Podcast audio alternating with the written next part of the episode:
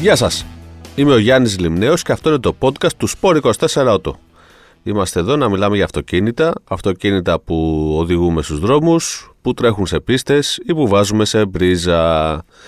Και αυτό το podcast είναι αφιερωμένο στα ηλεκτρικά αυτοκίνητα, γι' αυτό έχω και δίπλα μου τον φίλο και συνάδελφο συνεργάτη Θανάση Μαυριδόπουλο. Γεια σου Θανάση. Γεια σας. Πώς κάθεσαι; Μια χαρά. Ωραία, άνετα. Μια χαρά. Έχεις βάλει πάλι τη... Ε, ναι, εντάξει. Τι να κάνεις ερωτήσεις. Δεν μπορώ που να βρω χρειάζονται. αυτό το καλό τέλος πάντων που είναι και πού καταλήγει. Έχεις κάνει κάτι μερεμέτια εδώ, το έχεις εξαφανίσει. Και έχεις στο διαπιστώσει έδαφος. ότι Το δουλεύει έχεις εξαφανίσει το έδαφος, ναι. Κάποιες φορές νομίζω. Λίγο πριν έτσι, από- λίγο, λίγο. Τόσο Πριν όσο. από 5-6 podcast. Ναι, την ψιλοάκουσα. Γενικά όμως τα πάμε καλά. Δεν, τελευταία Να δεν, ξέρεις ε, ότι αυτή η καρέκλα είναι και πάρα πολύ αξιόπιστη, δεν χαλάει ποτέ. Είμαι σίγουρος, τη βλέπω. Είναι από το 1970. Δουλεύει Πάμε όμως. πάλι. Πάμε πάλι. Να πω τι πατήτα έχεις κάνει από κάτω. Σήμερα θα δούμε αν χαλάνε τα ηλεκτρικά αυτοκίνητα, Θανάση. Να χαλάσουμε την καρέκλα μου πρώτα. Είναι όχι, καλύτερο. όχι, όχι. Η καρέκλα δεν χαλάει ποτέ. Τα ηλεκτρικά αυτοκίνητα όμως χαλάνε. Δεν ξέρω, χαλάνε.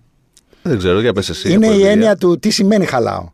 Παλιά λέγαμε ένα αυτοκίνητο έμεινε στο δρόμο, ένα αυτοκίνητο συμβατικό με θερμικό κινητήρα, έμενε στο δρόμο, δεξιά λέγαμε αυτοκίνητα που μπορεί να είχαν μείνει, λέγαμε αυτό το αυτοκίνητο χάλασε.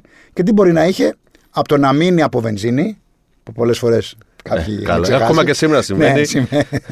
αν, αν, αν δεις τα ποσοστά των αυτοκίνητων που μπαίνουν στο δρόμο από βενζίνη στην Αττική, θα πάθεις πλάκα. Στην Αντική κιόλας. Ε, Είναι τεράστια τα Λέει ποσοστά. το έχω. Θα πάω λίγο ακόμη το έχω. και μένει. Βάση περιπτώσει. Βενζίνη ήταν το πιο σύνηθες. Και μετά ήταν φυσικά μια μηχανική βλάβη. Τώρα μηχανικές βλάβες πάνε πάρα πολλές. Εξαρτάται. Μηχανικές βλάβες στα σημαντικά αυτοκίνητα μπορεί να είναι από, στα παλιά, πολύ παλιά, από ένα βαρελάκι του Καρμπιρατέρ. της μητέρα του καρμπιατέρ ή οτιδήποτε, μέχρι Τι; πιστόλι. ή κεντροφόρο. Έτσι. Τα ηλεκτρικά δεν έχουν τέτοια πράγματα. Ακριβώς. Τα ηλεκτρικά είναι πολύ πιο. Μέσα στην πολυπλοκότητά τους και στην καινοτομία τους είναι πολύ απλά κατασκευαστικά. Εντάξει, τα μηχανικά τους μέρη, ο ηλεκτροκινητήρας, ας πούμε, δεν λέω τα υπόλοιπα αναρτήσει κτλ., ε, θεωρητικά δεν χαλάει ποτέ. Ναι. Ε, πολύ απλά είναι μαγνήτες οι οποίοι περιστρέφονται, να κάνουν τώρα ανάλυση τεχνική.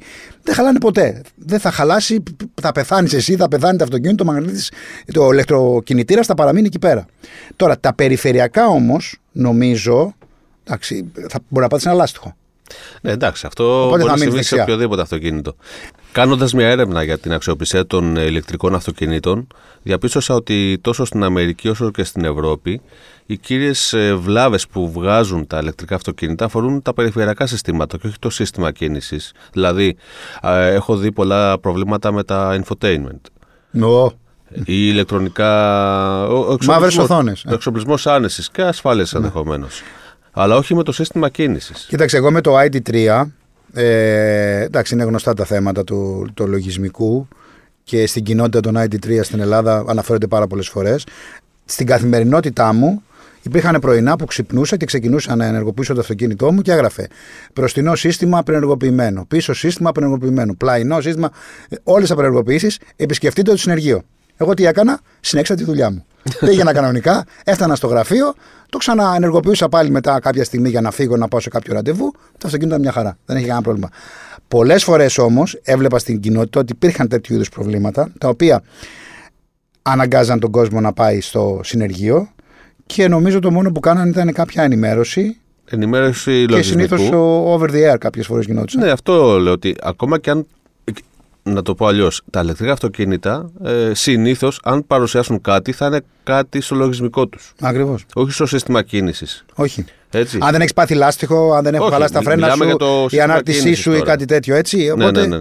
Οπότε, α, ακόμα και αυτό μπορεί να λυθεί εξ αποστάσεως από εκεί που είσαι. Over the air.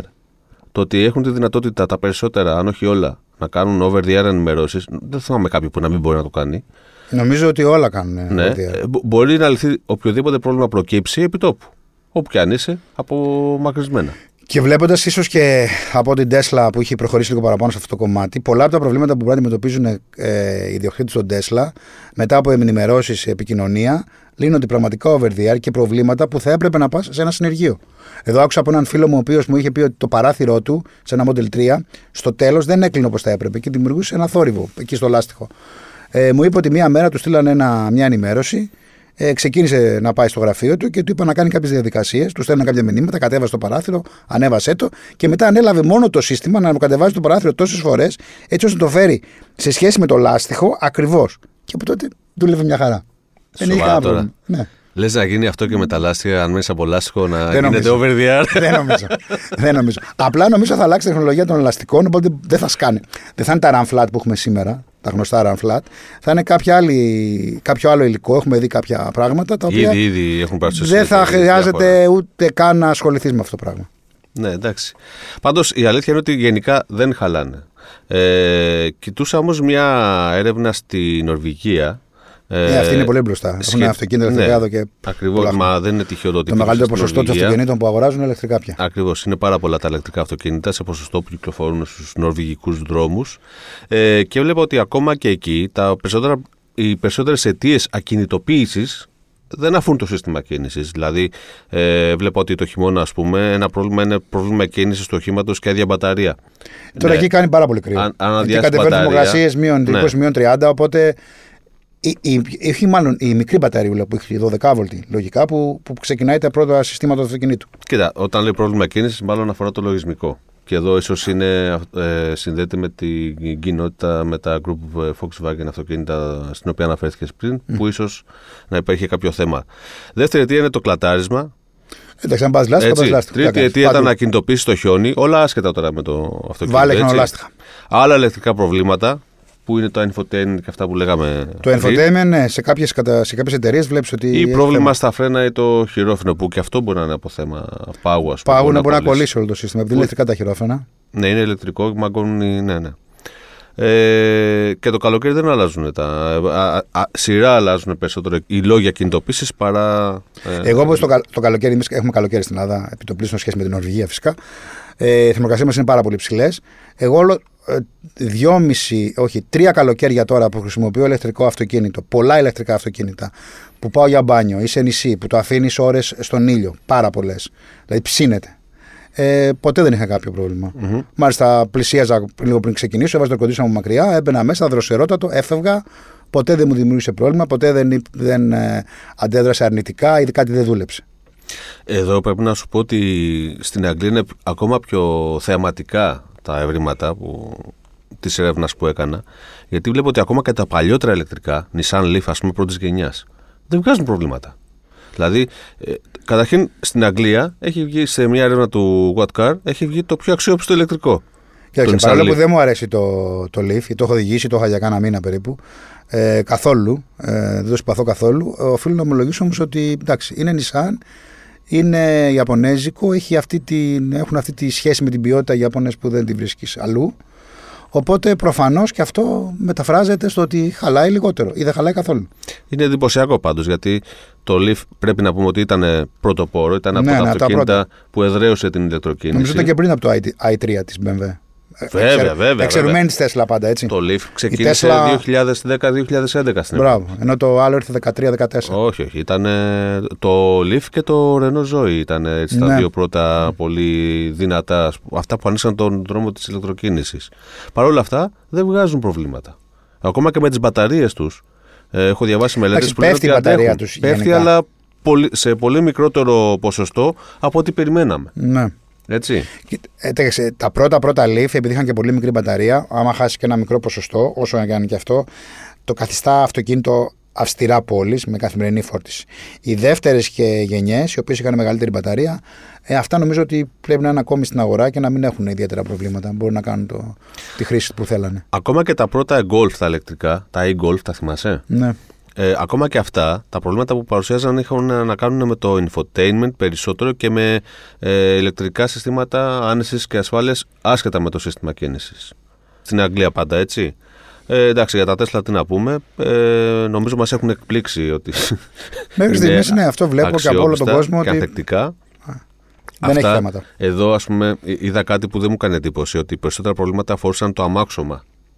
Ε, αυτό το έχουν πει όλοι ότι είναι ποια μέρα θα πέσεις, που, που κάνουν συνομολόγηση το, το ρομπότ προφανώς και βλέπεις, ε, το έχουμε δει και στο ίντερνετ, ότι υπάρχουν μεγάλες αποστάσεις, ξέρω εγώ, μεταξύ πόρτας και κολόνας, φτερού και του, του καπό κτλ.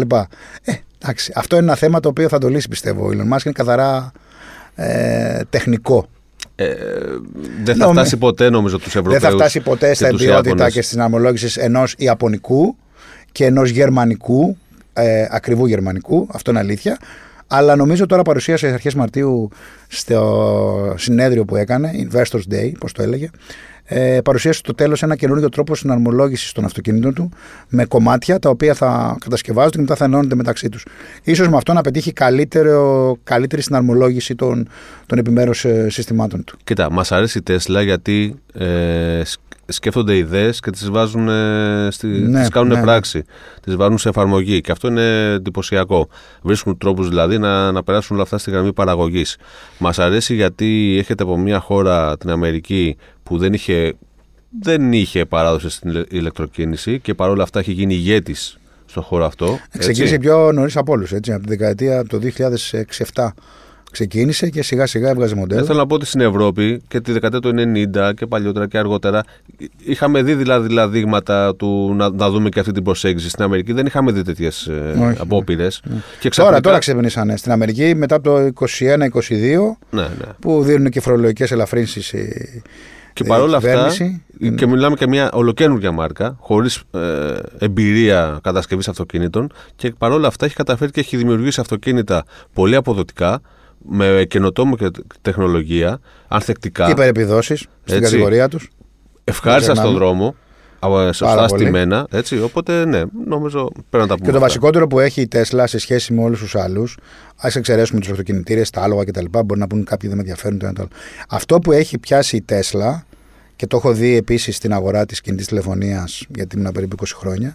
Αυτό που έχει πιάσει η Τέσλα είναι το κομμάτι του, του γενικότερου connectivity και το κομμάτι του content. Δηλαδή, λες ότι μέσα στην οθόνη μου έχω πάρα πολλά πράγματα. Έχω Netflix, έχω Spotify, έχω HBO. Μπορώ να παίζω παιχνίδια, μπορώ να κάνω πράγματα. Παραέχει νομίζω. Παραέχει, γιατί... αλλά βλέποντας μια οθόνη ενός του ID3, ας πούμε, τι μου λέει, μου έχει πάρει όλα μου τα, όλες μου τις ρυθμίσεις και μου τις έχει βάλει σε μια οθόνη. Αυτό έχει κάνει. Ναι, αλλά δεν μπορώ να μπαίνω στην οθόνη για να αλλάζω ρυθμίσεις στους καθρέφτες ή να αλλάζω θερμοκρασία στο Νομίζω είναι θέμα συνήθειας. Δεν είναι, είναι μπλέκες. Οδηγώ, εκείνη τη στιγμή θέλω το χέρι μου να πάει αυτόματα στο διακόπτη που θα ανεβάσει το. Μα βλέπεις ότι και στα καινούργια διακόπτες φεύγουν. Ε, στη φωνή δεν έχει φωνή. Επιστρέφουν. Στο ID3 δεν έχεις φωνή. Το βράδυ σκοτεινά ε, χαϊδεύεις κάτι και ή θα ανάψεις θερμοκρασία, θα ανάψεις το κάθισμά σου ή θα πετύχεις τη φωνή. το facelift. Ποιο; Το ID3. Το ID3 έχουν βάλει κάποια πράγματα.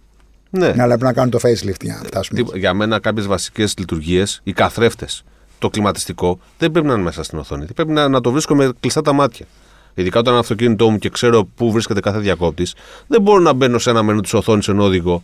Μου έχει τύχει σε ε, ηλεκτρικό αυτοκίνητο να μιλάω στο τηλέφωνο το οποίο έχω συνδέσει προφανώς με το infotainment και ενώ μιλώ με το τηλέφωνο, δεν μπορώ να έχω πρόσβαση στο μενού του κλιματισμού για να κατεβάσω θερμοκρασία και ψήνομαι. Και θα πρέπει ή να κλείσω την κλίση για να αλλάξω θερμοκρασία, ή να ψηθώ μέχρι να κλείσει το τηλέφωνο.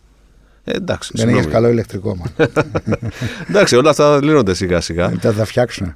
Το, το θέμα είναι ότι παρά την καινοτομία τους, παρά τα ολοκένουργια συστήματα κίνησης που έχουν τα ηλεκτρικά αυτοκίνητα, δεν είναι ζημιάρικα. Όχι.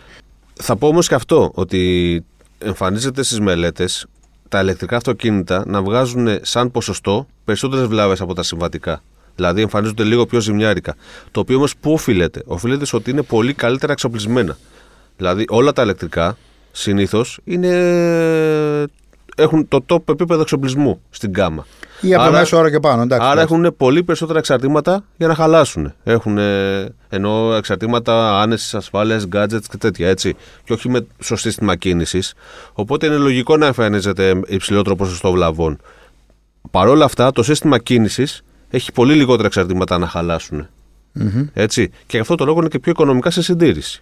Μα καταρχήν το ανοίξει ένα ηλεκτρικό και σου λέει το επόμενο. Α πούμε το αγόρασες το 20 και σου λέει το επόμενο σερβις το 23. Και πες μας, πόσα χρόνια οδηγείς το ID3. Δύο. Σχεδόν.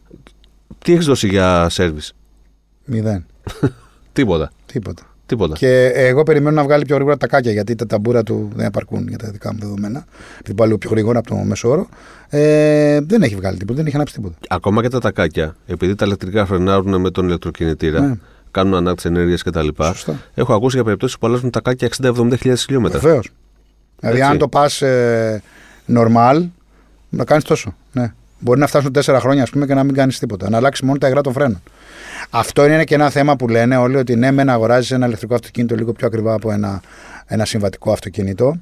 Το οποίο με τα δεδομένα της τιμής είναι μια άλλη εκπομπή, τέλος πάντων θα το κάνουμε και την επιδότηση που υπάρχει ε, είναι μία ή άλλη. Αλλά γλιτώνει πάρα πολύ στα σερβις. Φαντάσου σε ένα κανονικό αυτοκίνητο, σε ένα θερμικό αυτοκίνητο, πρέπει σε κάποιες χιλιάδες χιλιόμετρα να κάνεις λάδια, φίλτρα, ε, και μετά να προσθεθούν αν χρειάζεται μπουζί, οτιδήποτε άλλο είναι αυτό. Παρόλο που έχουν αυξηθεί η, περίοδοι των, των, η χρονική περίοδη μεταξύ των σερβις, πάντα κάτι θα χρειάζεται. Ε, ναι, ναι, βέβαια, βέβαια. Οπότε ο κανόνας είναι, και για να απαντήσουμε στο αρχικό ερώτημα, είναι ότι όχι, τα ηλεκτρικά αυτοκίνητα δεν είναι ζημιάρικα, δεν χαλάνε, δεν παρουσιάζουν βλάβες, τουλάχιστον όχι που να αφορούν το σύστημα κίνησης. Οι υπόλοιπες βλάβες που παρουσιάζουν είναι βλάβες που παρουσιάζουν και στα υπόλοιπα συμβατικά αυτοκίνητα. Infotainment, ηλεκτρικά συστήματα κτλ. Αυτό ήταν λοιπόν άλλο ένα podcast του Sport 24 Auto. Μας ακούτε μέσα από Spotify, Google και Apple Podcast να μιλάμε για αυτοκίνητα και μπορείτε να μας στέλνετε ιδέες, απορίες, παρατηρήσεις στο glimneos με IKE παπάκι 24media.gr. Συγχαρητήρια, το είπε σωστά. Μπράβο. Γεια σας. Γεια σας.